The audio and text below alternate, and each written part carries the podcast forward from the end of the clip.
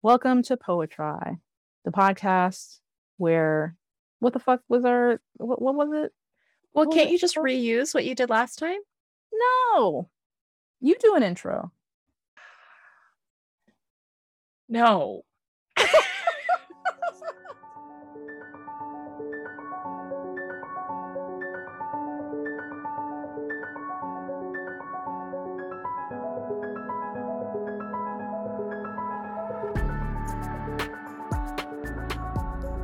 Welcome to Poetry, the podcast where we try to understand poetry.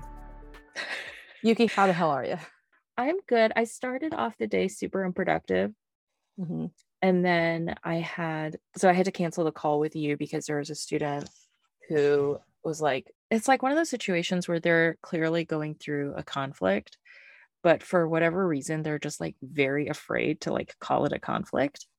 And I'm like, Yeah. I don't know how that helps you in this situation, but it's just like, I feel like you should just say that there are some things that are tough. You People know? really scared to do that. Yeah, I don't understand. why. really scared.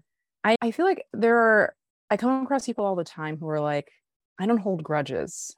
You know, there's no there's no point in holding a grudge, you know. Mhm. Like I let it go, blah blah blah. And then you, when you actually ask them about it, they have like such a strong visceral reaction and it's like, but I hey, I don't hold grudges. Yeah. It's like it sounds like you're holding a grudge. yeah. And that's okay. It's not because it was like a horrible situation. It sounds like you are right to be mad. And I think it's too vulnerable.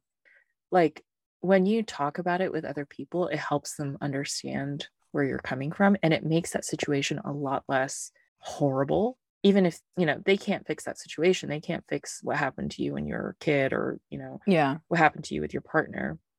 Yeah. But they can make hopefully like see why you're responding a certain way in a situation and give you some grace. Yeah. I think that most people are afraid of the worst case scenario when you don't when they don't receive any grace. Yes. Um, yeah. and so they imagine any sort of conflict is going to result in like the person being like, well, this is it for us. Yeah. I don't want to deal with you and all of your stupid feelings, which does which actually does happen It does happen. sometimes. But um like I, I've had experiences where people have come to me, you know, with an issue and then I'm like, oh yeah, let's like let's like talk it out. And then they're like, oh, I've been super resentful this whole time. Yeah. and yeah. I, you know, and I I definitely can relate to that as well. I've definitely been in positions where I've done the same thing. Yeah. And they're afraid to seem petty or like Mhm. incapable of dealing with it. And I'm like, I can't deal with most of these things. Like it requires like looking it in the face Yeah. and like having a difficult conversation, not just with people, but like with that thing. You know, it's Yeah. like you're this thing that caused me a lot of pain.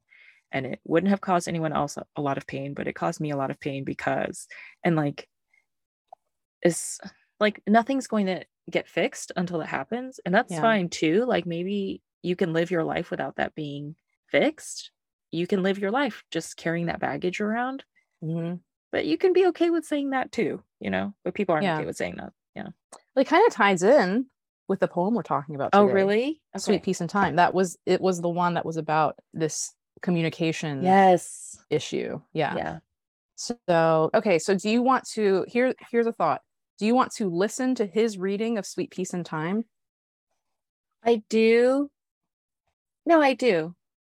Okay. really sounded like a butt was coming, but No, no. Right. Let's Okay. listen to his version before we get into it.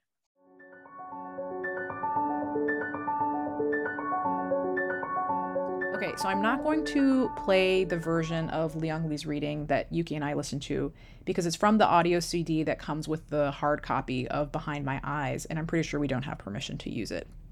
And unfortunately, I couldn't find a version of him reading it online. But if you are interested in hearing him bringing to life his own work, then I recommend getting a copy of the hardcover version of Behind My Eyes. In any case, back to the background interlude. If you'd like more information on Li-Young Lee's life, you can find that in episode 1, Trading for Heaven. But since today's episode is all about speech, language, and miscommunication, I thought it might be interesting to hear Lee's own thoughts on the subject. The following quote is taken from an interview with Lee available on the Connect Literature channel on YouTube. In this interview, he describes language as a kind of safe haven. He states, It seems I've been looking for a safe place all of my life, a refuge, and it seems to me that language, particularly poetry, is a safe place. It's a kind of shelter and refuge, and I'm not sure what I mean by that, except it's a visceral experience when I'm writing poems. My own experience is that I'm creating a safe place for myself. Meanwhile, on a panel at the 2018 Macau Literary Festival, Lee takes a different perspective, describing language as a kind of crisis. He says, Reading is like a crisis for me.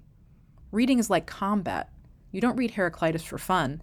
You read Heraclitus because you want to know something, because you feel you don't know enough. Heraclitus has the answer. You don't read Su Dongpo because you're an aesthetic. You like poetry. No. You read Su Dongpo because your life is confounding to you. Su Dongpo clarifies it for you. So reading for me is a crisis. That might be because I read in English, which is my second language. Or it could just be that language is a crisis. I sometimes wonder if maybe that's why people write poems, because they've been put into crisis.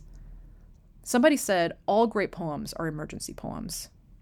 So, that kind of crisis, you kind of feel that critical language that comes through in the poem. These seemingly conflicting descriptions of language are certainly reflected in Sweet Peace in Time, where the speakers seem to be wrestling with this very idea. Is language a crisis, or is language a safe haven? I'm not sure that Lee answers this question authoritatively, but he certainly seems to demonstrate through his work that what can bridge from an emergency to a sense of safety is often poetry itself.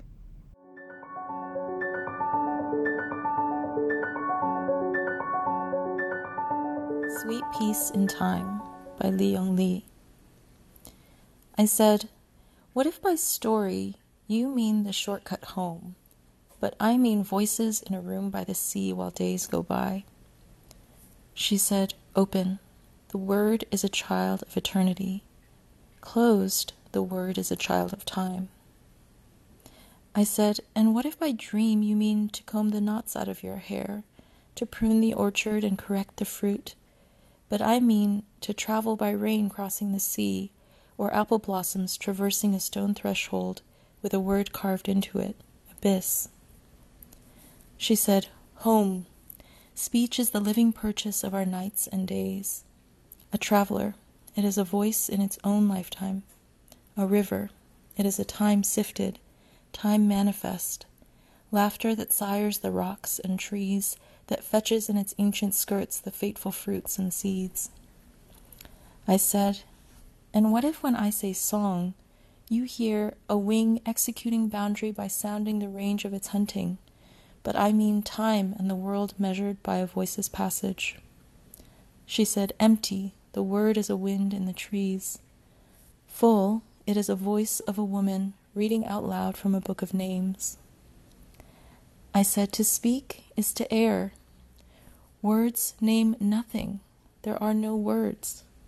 She said, Lure, slaughter, feast, blood in the throat, words turn, changing. I said, We should give up trying to speak or to be understood. It's too late in the world for dialogue. Death creates a blind spot. Man is a secret, blind to himself. And woman, woman is. She said, Our meeting here manifests a primordial threshold, a first and last place. Speech is no place at all, a shelter, ark, and cradle salt but not salt, bread but not bread, a house but no house. I said, The garden was ruined long before we came to make a world of it.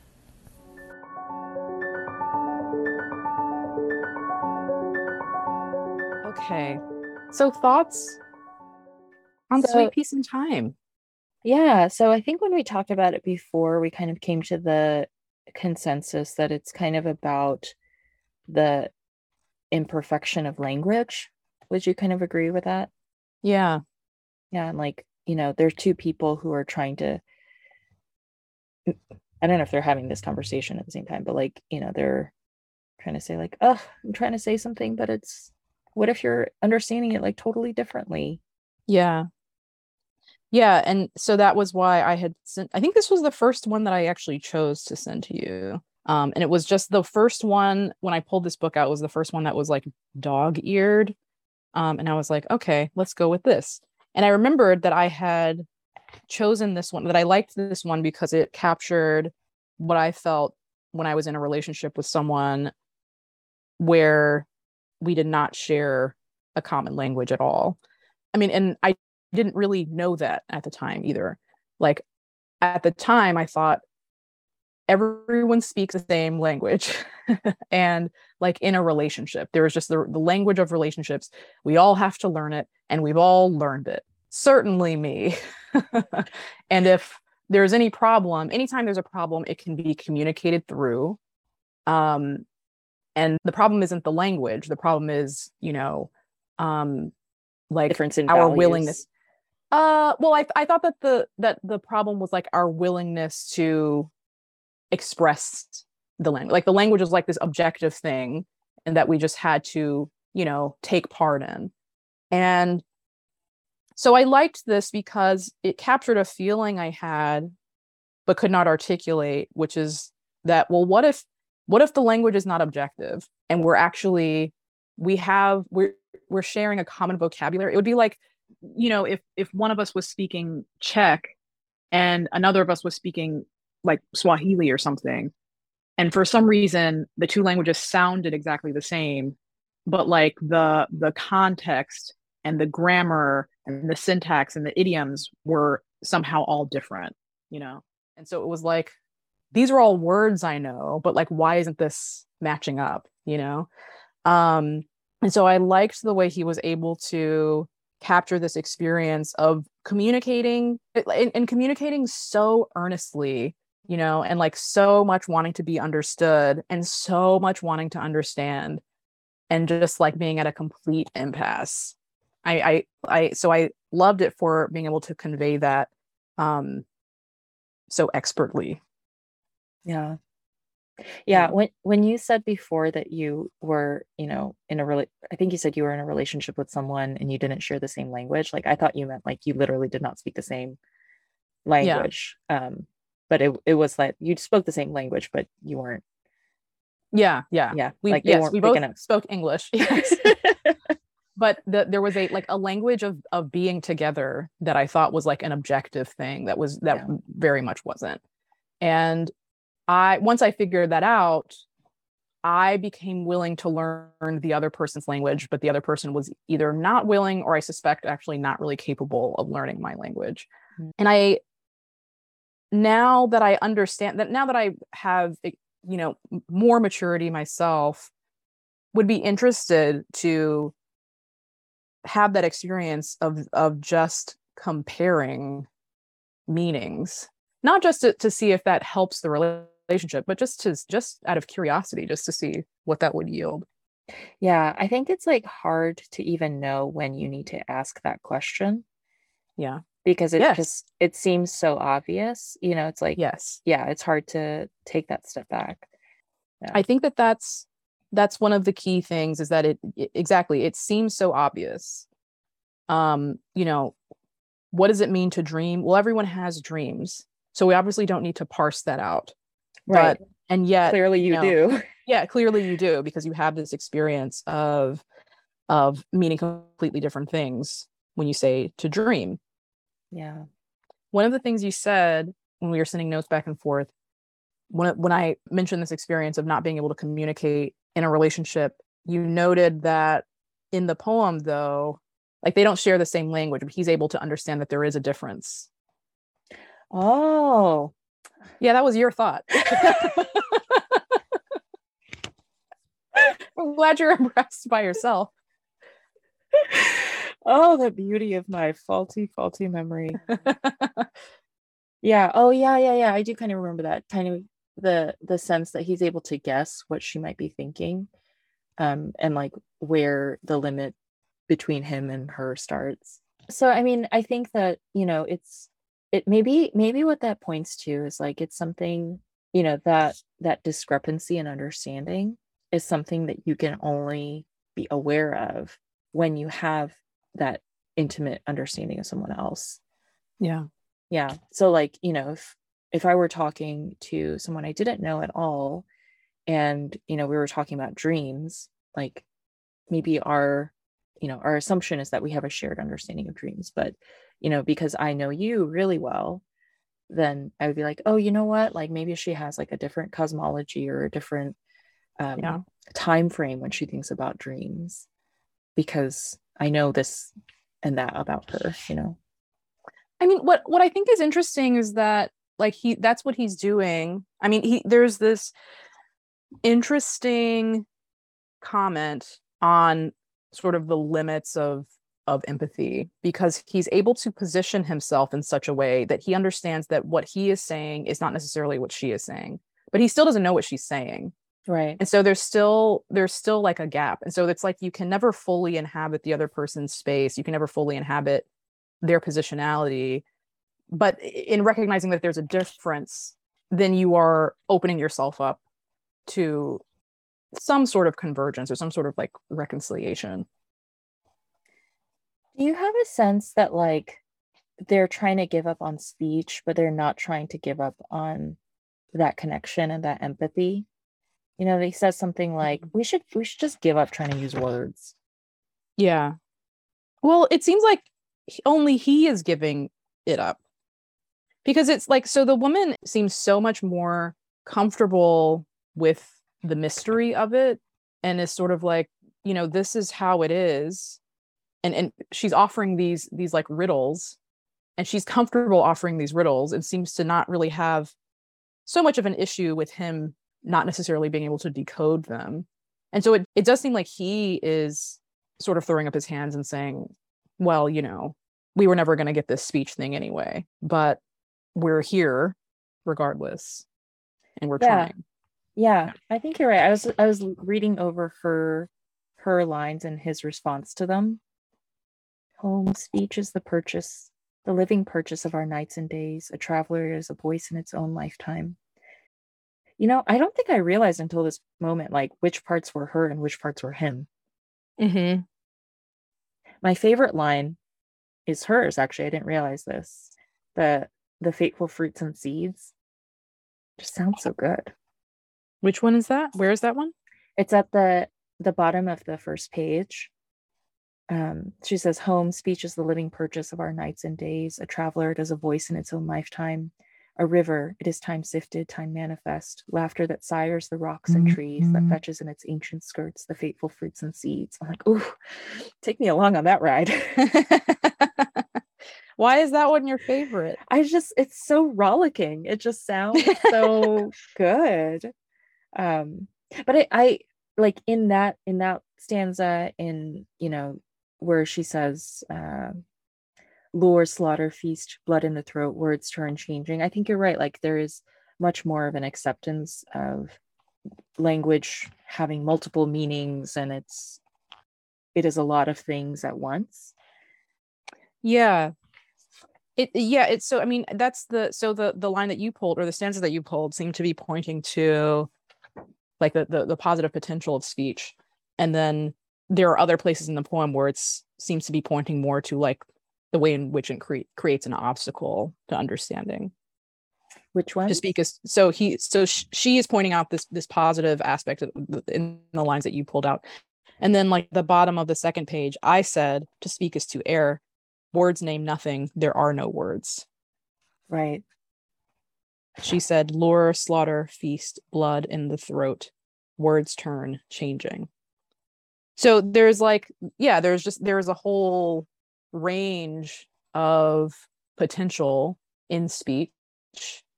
When it's home it like you know it's rollicking and can be uh generative I, I suppose. And then when it's not when it's i guess from another perspective i guess it's not necessarily that it's not home but that it's um maybe always in some way a little bit of a mistake to try and convey anything through speech. I mean because it is i mean to a certain extent that that's then that's true. I mean because everything is i mean speech is just like i mean speech is never the thing itself. It's the thing that we're using to try and make sense of the thing itself. And so there's a lot to go wrong in that even with positive intent and even with you know a lot of positive potential.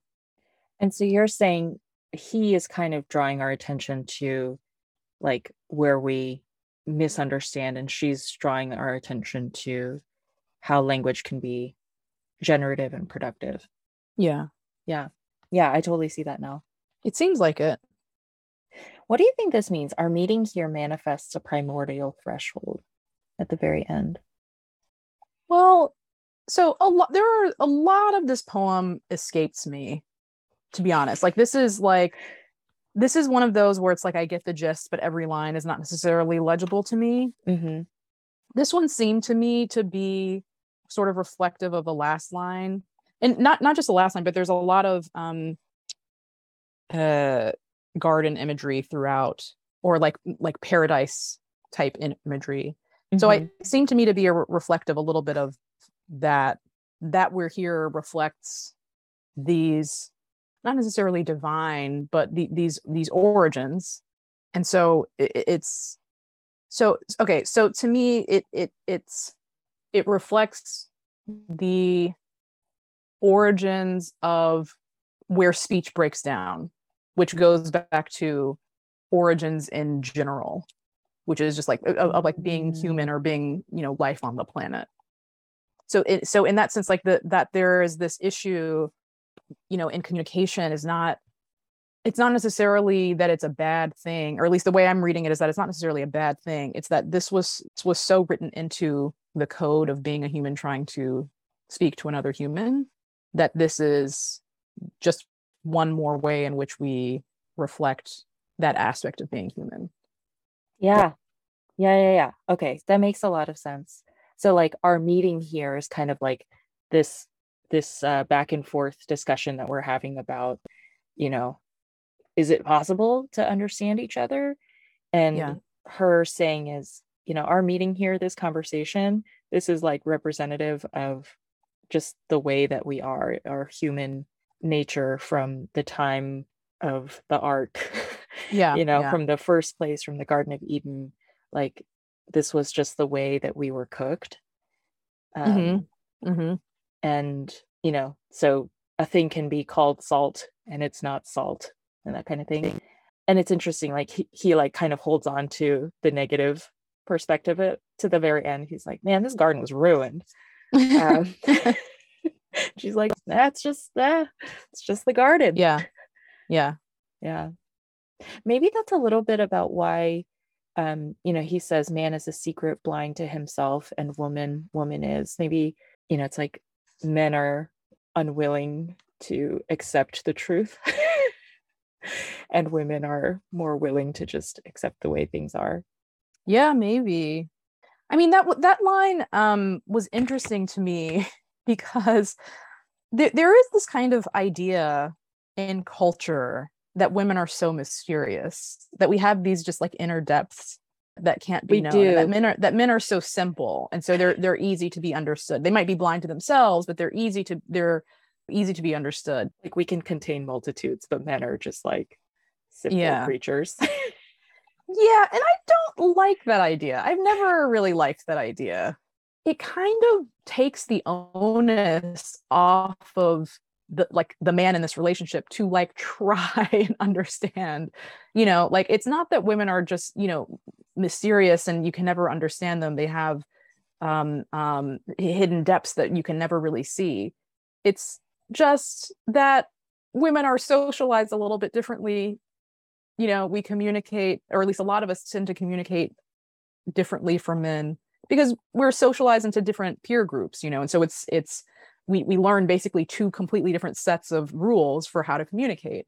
Um this is very anecdotal but i i do often find that like men seem to be a little less willing to know themselves than women. They seem just a little bit less open to like understanding their own thoughts and motivations. Like they want to have them, but they don't really want to know why they're there. Um, Mm. And again, very anecdotal. I can't make any, you know, generalization about men in general from that, just from, you know, the people that I have known. But I, I don't know that that reflects anything more than, I guess, social socialization. yeah. I'm just, I'm just unconvinced of women being so mysterious. Yeah i i would agree. I i think that it there's nothing like fundamentally different about men and women at a biological level that allows women to contain multitudes and men to not. Right. i think it is it is just socialization and i think uh, you know i'd be really curious to hear you know people who you know if, if there was someone who didn't live in you know a very male dominated society you know i think the reason why women and you know other marginalized people they have to think about okay how how is this situation perceived by the dominant power and in the united yeah. states it's like a man a white man and women and and other folks like you're kind of in every situation you're primed to think about okay i have my own way of perceiving this but a man is going to have this perception of it. So i need to be prepared for how this person is going to respond to the situation. I need to be prepared yeah. to react. Whereas yeah. like if you're the person in power like you don't need to think about other people right? Like you you yeah. only have to think about like how you are going to respond because if someone else responds negatively or you know something like you have the power in that situation. Like you mm-hmm. can be like well your opinion is less valid than my opinion. Yeah, um, so we're going to go with what i think.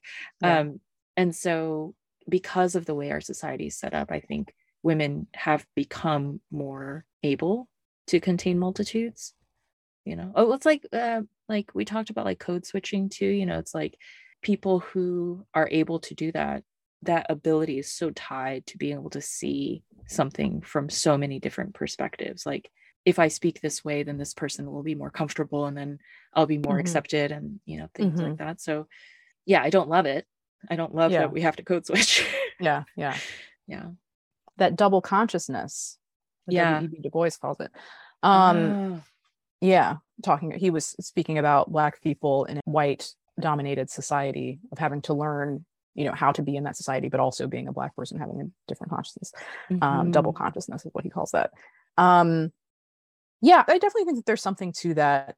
I also think kind of related to that in terms of women being like being able to have more multitudes because of you know this this this tension between having to understand the dominant power and then their own um, their own positionality. I think that there is also something about just like women well we talked about this the other day actually of of women being able to experience greater intimacy and being allowed to go to greater depths both with other people and to a certain extent with with ourselves. Mm. and so it can seem like i've never met a, a man that i thought was like inherently more shallow than a woman but i do find that on average men tend to be less willing to investigate themselves but that's just been my experience. And so i, I like there there does seem to be like a lack of intimacy for men that can seem like they're simple. I mean, it can make it, it can make it seem like they're simple. It can make it seem like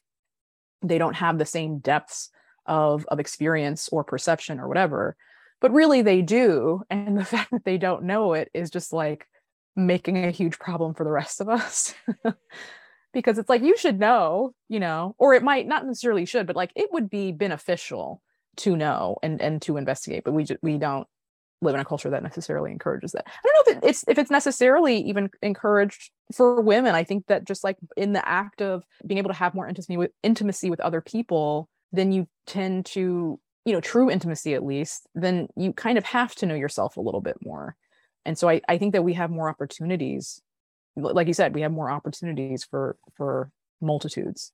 When i look at this i mean i like those particular lines i mean i kind of wonder you know like what the argument is that like prompted this. And it was probably just like oh that's an interesting question. you know it's probably he did something you know maybe his wife got upset and he just like couldn't understand you know like well what, like why are you crying? And then she says why and it still is just like well i wouldn't cry about that so why are you crying? You know like something like that. I mean i'm you know i'm projecting a lot here but it's just like i just have this feeling that whatever prompted those particular lines would would maybe make me roll my eyes a little bit and just be like oh you didn't get that which is of course the whole point you know of just like why, well why didn't you get that? That's so obvious you know? Okay i have a question. It seems unrelated but i think it is. So like I, i'm very intrigued by this question of like what prompted this whole poem mm-hmm. and then that made me like look at the title of the poem sweet peace in time and i'm like why the hell is it called sweet peace in time? Mm-hmm. and so when you were talking about like you know maybe there was some like conflict or something i like didn't get that vibe at all like i didn't feel like this was happening on the tails of a conflict like on the tails of a misunderstanding because she seems so like calm and like in this like very beautiful kind of space Yeah. um and he he doesn't seem like in an angry space either he seems like a very like intellectual kind of questioning space um yeah. And like in that moment i looked down and saw the title and i was like why the hell is it called sweet peace in time any thoughts I agree. I, I feel like he's his his sort of the tenor of that he's bringing to this is more like confused and curious, mm-hmm. but like tr- trying to get to either the answer to something or at least come to some sort of resolution in some way. yeah And so I wonder. So I, I feel like there are perhaps two ways of reading the title. Sweet peace in time, meaning um, the time of the poem, like uh, the lines where he says, the word is a child of time. She said, open, the word is a child of eternity. Close, the word is a child of time. I think I maybe bring I might be bringing more into those two lines than is intended, but I read close, the word is a child of time as being a negative counterpart to the first line that, that time being limited in scope and eternity being eternity being limitless and and um, containing like all possibilities. And so time in the poem has a very very very slight negative connotation but i don't know if that's true.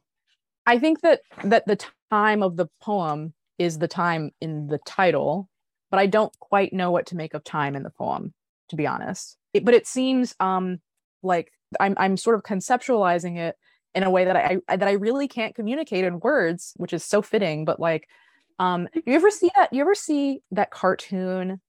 I think it was on Rocky and Bullwinkle, and it was like it was a little kid and his dog Sherman, and they would travel through time. yeah yeah go through time. It was like a like a it would be like a loopy like spiral, and they were like like, the "Oh, wayback machine time." Yeah, yeah, yeah. It's like, oh, we're like suspended in time. So there's a way in which I'm interpreting it like that, like sweet peace, but like suspended in time. You know, like a loopy sort of wayback machine thing Oh. which I don't think is right. but that is what I that is what I'm thinking of. But then the other thing, the other ways to read it is that like sweet peace in time, as in something that occurs eventually. You know, like it comes something that comes in time, sweet peace in time. And all of that to say, I don't know what the title of this poem means. I like this grappling though, and I like the like meandering that you're like the journey that you're taking me on. I'm curious to know because there are, in fact, you were the one who pointed out when he talks about the word that the word is is capitalized and almost certainly is a reference to the biblical word, which would make I don't know, it, it kind of like like cinches a thread a little bit through the poem conceptually, like kind of tightens things up a little. But I still don't always know what to do, what to make of the capitalized words, time, World, world, and word. world yeah world word time. And so i and i don't i don't know that i'm i'm well versed enough in his poetry or the cultural background that he's coming from meaning a result of of his christian upbringing. I don't know if i know enough to interpret exactly what is what he's doing with those with those words Okay, I have a couple thoughts, but they're not fully formed. okay So I I think you're right what you were saying about time with a capital T being like a limited time, like the time that we have together or the time that we have on earth as like, you know, my lifetime, um, as opposed to eternity, which is like, you know, eternity. um, and so sweet peace in time is like, okay, we have this very limited time together and okay like we're we're enjoying this sweet time together this limited time together and we're misunderstanding each other a little bit and for him it's a little bit frustrating and for her it's it just is what it is and it's like she can find the beauty even in the misunderstanding Mhm. You had you had like two thoughts and you only said one of them uh i don't remember what my other thought was Oh. the first thought was me just agreeing with you that time is like a limited time yes Yeah. and the title sweet peace in time is like it's nice that it's called sweet peace in time not like we can never understand one another in time Mm-hmm. yeah Well, you know, the other thing too is that I mean, speech is time in the poem. In in the lines that you pulled out, um, speech is like a river. It is time sifted and time manifest. And you know, in in the other line when he says the word is a child of time, time is speech. It is it is like language in some sense. So I mean, I I there's probably some sense some sense in which sweet peace and time just means the peace that comes from uh like divesting yourself of trying to make sense of language um or or having peace in speech by not attempting to understand one another or something like that. Yeah or maybe also like it's sweet that we can have this conversation about how we mean different things.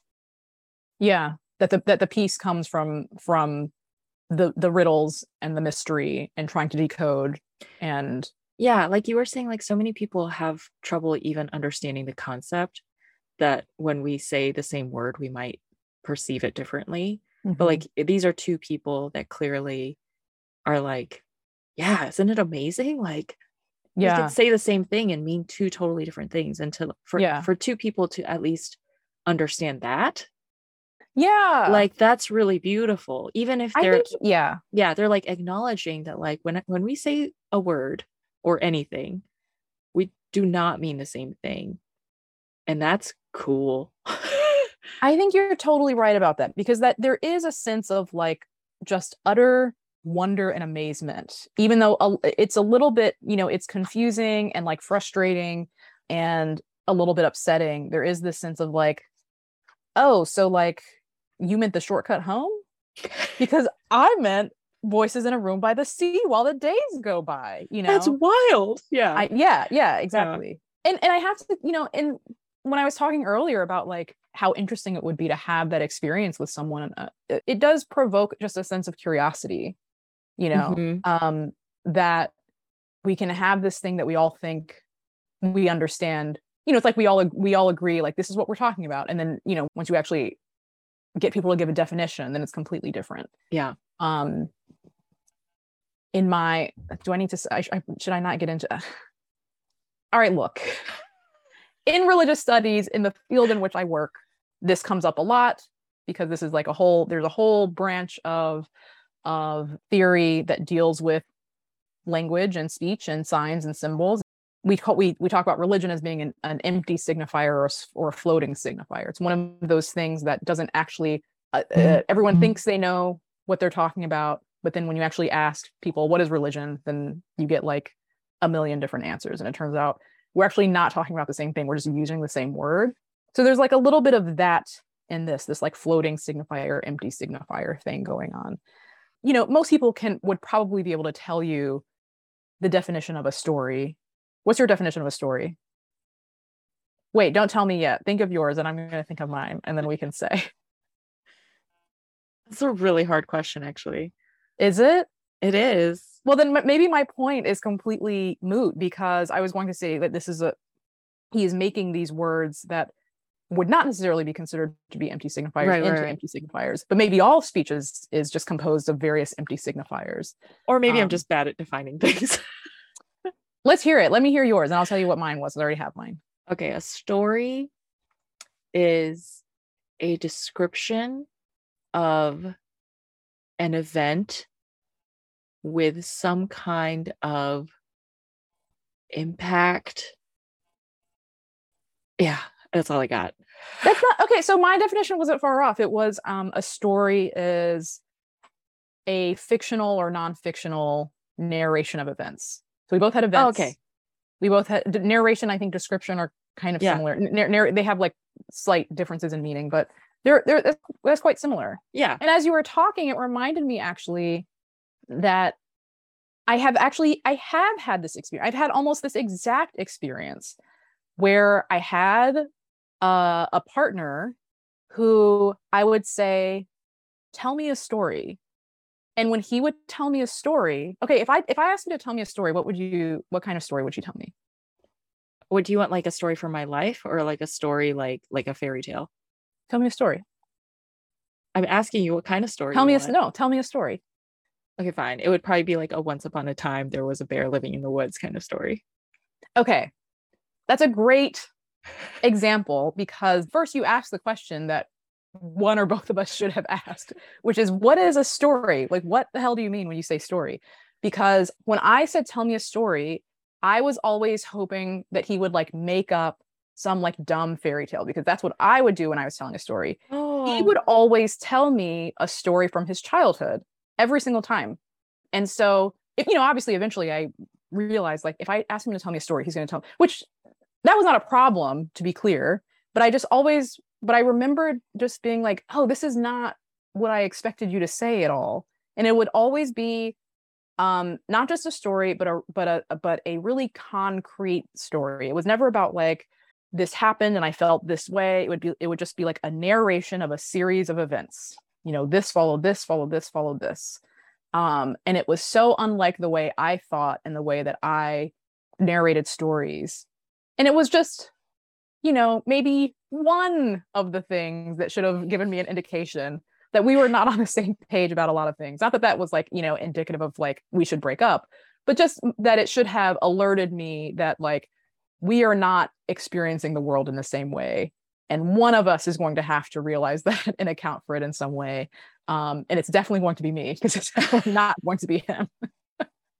Um, but that's that's i totally forgot about that that i had this exact experience. So if i were writing this poem i would say what if by story you mean the time you adopted a chicken you know at four years old but i mean when when some bear like a fable. climbed, yeah like cl- climbed up into a castle and then became a princess and then everyone decided they hated him and so they they killed him and buried his body and you know from the ground sprung up an apricot tree Horrible. that was poisonous and who's to say which story is better you know who's to say definitely the first one and not Yeah. mine but but yours was off the cuff. I feel like if you got a little time to workshop, it would be better.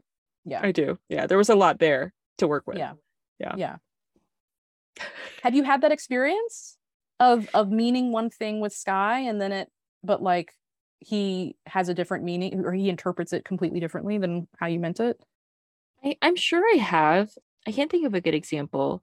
Um, but I'll give you I'll give you an example like from this like popped into my head from the very beginning when you were talking about, you know, thinking we were speaking the same language. And one thing I see very often with students who are um, you know, trying to learn English is that I think there is this very firm belief that like if only I could speak English better, then I could be understood. yeah And like it's just one step, it's just one tool to getting yourself understood.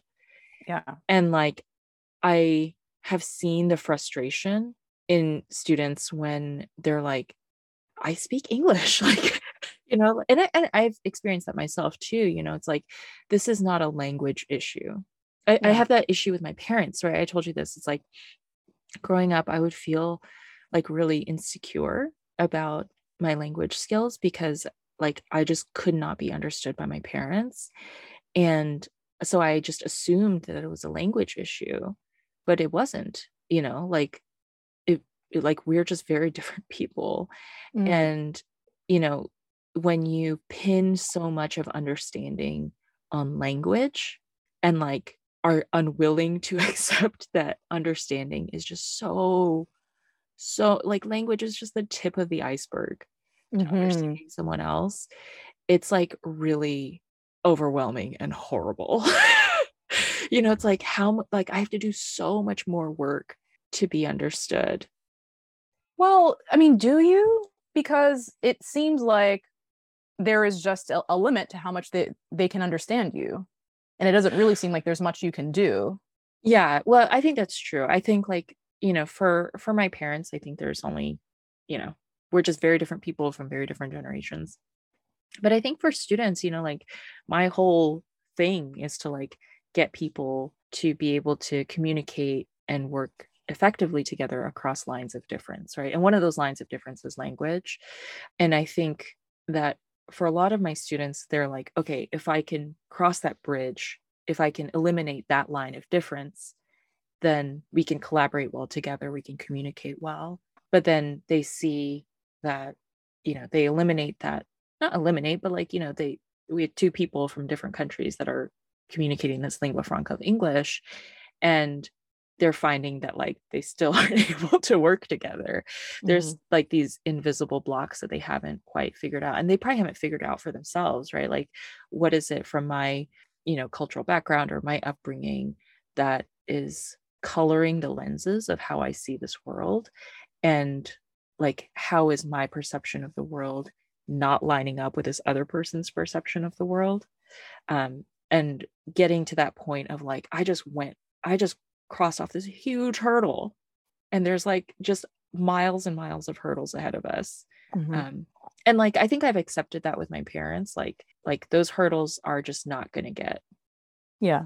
hurdled well i don't know what you do to a hurdle I think you leapt jump over them. yeah, Yeah. they're not going to get leapt. Those hurdles are not getting leapt. those, those hurdles saying. yeah they're just going to stand there and they're just going to be hurdles you know Unleapt. unleapt. They're just gonna Yeah. be unleapt hurdles. Um, but there's a lot of hope for the students that I work with that they can leap those hurdles. Um, Yeah. yeah. Do we have more thoughts about this poem? I was just gonna ask you if you had any final thoughts. You said your favorite line already, so I think I'm going to pull out my favorite lines. Okay. Um, I think it's actually the the opening and closing of the poem. I said, "What if by story you mean the shortcut home, but I mean voices in a room by the sea while days go by." I think that that difference automatically like pulls you in to, if not conflict, then this like like interesting story of difference. And then the last line I said the garden was ruined long before we came to make a world of it, which is a great, great fucking line. It's really good. I mean, because it's it's not only speaking to like the futility of what they're doing, you know, like like kind of the way like there's a there's a little bit of like arrogance in living at all, you know, just like people have lived before. You think you're going to do it better than these other people who have lived before you?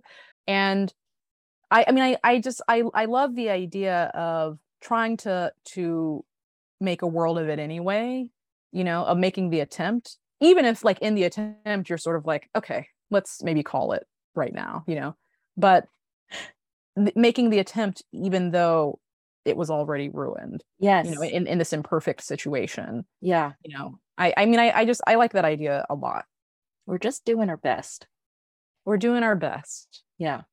I live by that. I totally live by that. Like, we're never going to fully understand each other.